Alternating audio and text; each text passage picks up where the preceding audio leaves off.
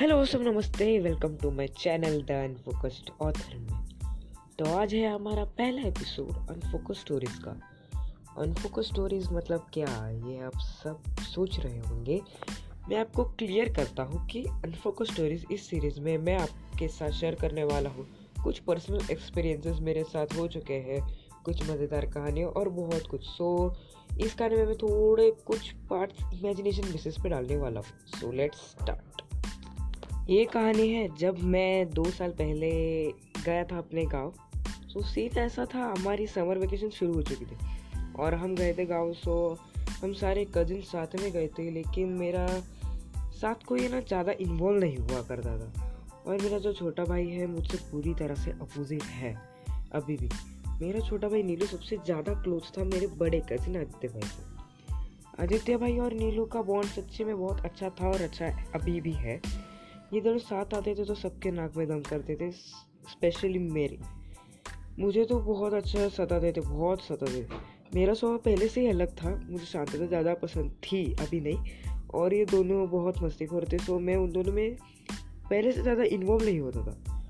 मैं सिर्फ़ घर में आराम से टीवी देखता था, शाम को दोस्तों के साथ क्रिकेट खेलना खेलना करता था। और ये दोनों सिर्फ़ खाना खाने घर आते थे। और दिन भर मस्ती करते थे बाहर गाँव में। और ये लोग सबसे मतलब फेवरेट टाइप भी थे। एक दिन मेरा उन दोनों से किसी वजह से झगड़ा हो गया था। मैंने इतना गुस्सा हुआ था, मैं अकेले गाँव से निकलना थोड़ा मैं ज़्यादा इमोशनल हुआ था। क्योंकि उन दोनों ने मेरी चप्पल फाड़ दी थी और मेरी वॉच टूट गए थे। हाँ ये कोई रीज़न नहीं था झगड़ा करने का। लेकिन हमारे गाँव में एक लड़का था, उसका नाम मैं रिवील नहीं कर सकता। लेकिन हम उसको कंसिडर करते हैं नाम है चड्डी मनियन चड्डी मनियन को मालूम था मेरा उन दोनों से अच्छा बॉन्डिंग नहीं है तो वो मुझे भड़काया करता था उनके अपोजिट और उन दोनों को भड़काया करता था मेरे अपोजिट सो हम लोग में बहुत छोटे छोटे प्रॉब्लम्स में भी झगड़ा हुआ करता था। दूसरे दिन आराम से सोफे पे बैठ के मैं टीवी देख रहा था और अचानक आदित्य भाई आकर बता रहे नीलू पेड़ से गिर गया और उसे बहुत गहरी चोट लगी। और खून भी निकल रहा था। तब दादाजी घर नहीं थे, दादी डॉक्टर के पास नहीं आ सकती थी। तब मैंने और आदित्य भाई ने उसे उठाकर डॉक्टर के पास लेके जा रहे थे और रास्ते में चड्डी पहनने, साइकिल चला रहा था। वो साइकिल डबल सीट वाली थी। मेरे पास चप्पल नहीं थी और ऊपर से मुझे डबल सीट साइकिल चलानी नहीं आती थी। आदि भाई बोला, मैं और चड्डी बने उसको लेके जाते हैं, डॉक्टर के पास पहुँचते और तू इमरजेंसी है बोलकर डॉक्टर को लेके आ जा। मुझे कुछ सोच सोच नहीं रहा था क्योंकि मैं बहुत टेंस हो गया था और क्योंकि मैं उससे, उसके लिए बहुत पॉजिटिव नहीं लुके अभी भी तक। तो मुझे कुछ सोच नहीं रहा था तो जहाँ हम खड़े थे, वहाँ दो रोड जाते थे। एक शॉर्टकट रोड था मतलब फुल मैदान जैसा था और बहुत पत्थर पत्थर भी रहते थे। और लेकिन, और दूसरा रोड था, जो मेन रोड था, और वो क्लिनिक सीधा जाता था। और मैं जिस रोड से वहाँ पे डॉक्टर का घर था उसके पीछे उनका क्लिनिक था। तो उसकी हालत देखी मुझे देर नहीं रहती तो मैं चल पड़ा भाग भाग के। फिर मैं डॉक्टर ले, को लेके आया और उसका खून भी बहुत बह चुका था और मेरे और आदित्य भाई का ऑलमोस्ट रोना ही निकल जाता। मैंने डिसाइड कर लिया था, अभी कुछ भी हो शॉर्टकट से जाकर डॉक्टर को लेकर आना है। मैं भाग भाग कर गया, पत्थर बहुत गंदे चुभ रहे थे, फिर भी मैं जाकर डॉक्टर को क्लिनिक लेके आया।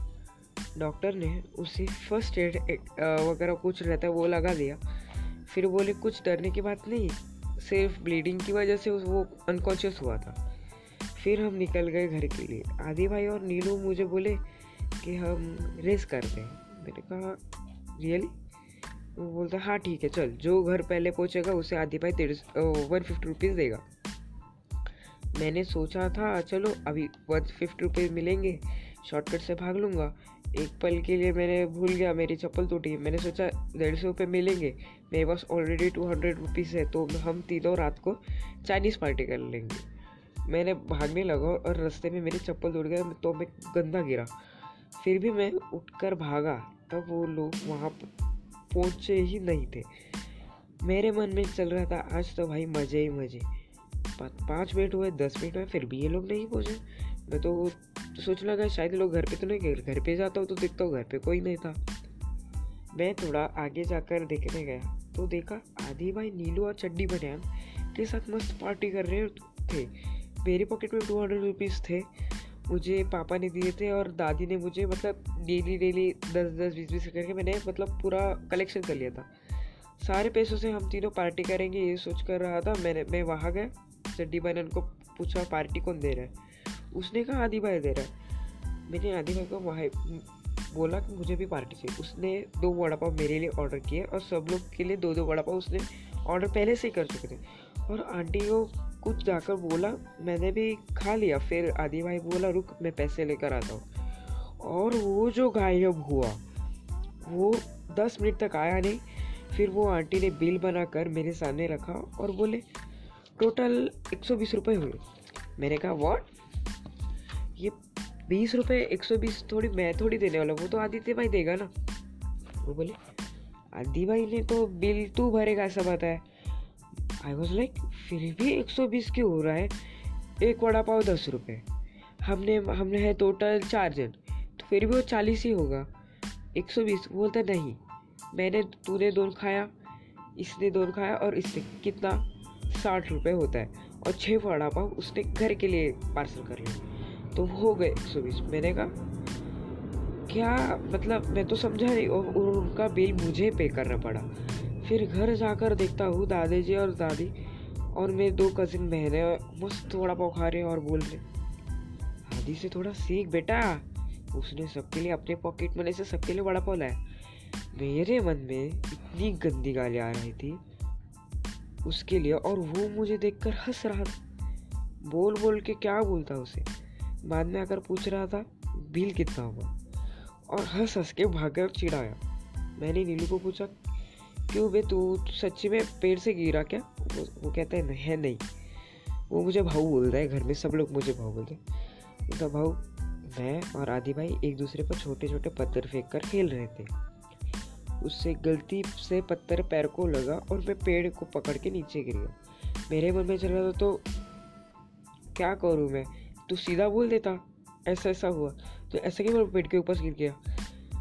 तो ये बोला कि ऑलमोस्ट तो मुझे एड़ा बनाया था ही, लेकिन वो, उस, मैंने उसको लॉजिकली पूछा, क्या तो मतलब तू बोलता हाँ मैं पेड़ से गिरा, कैसे?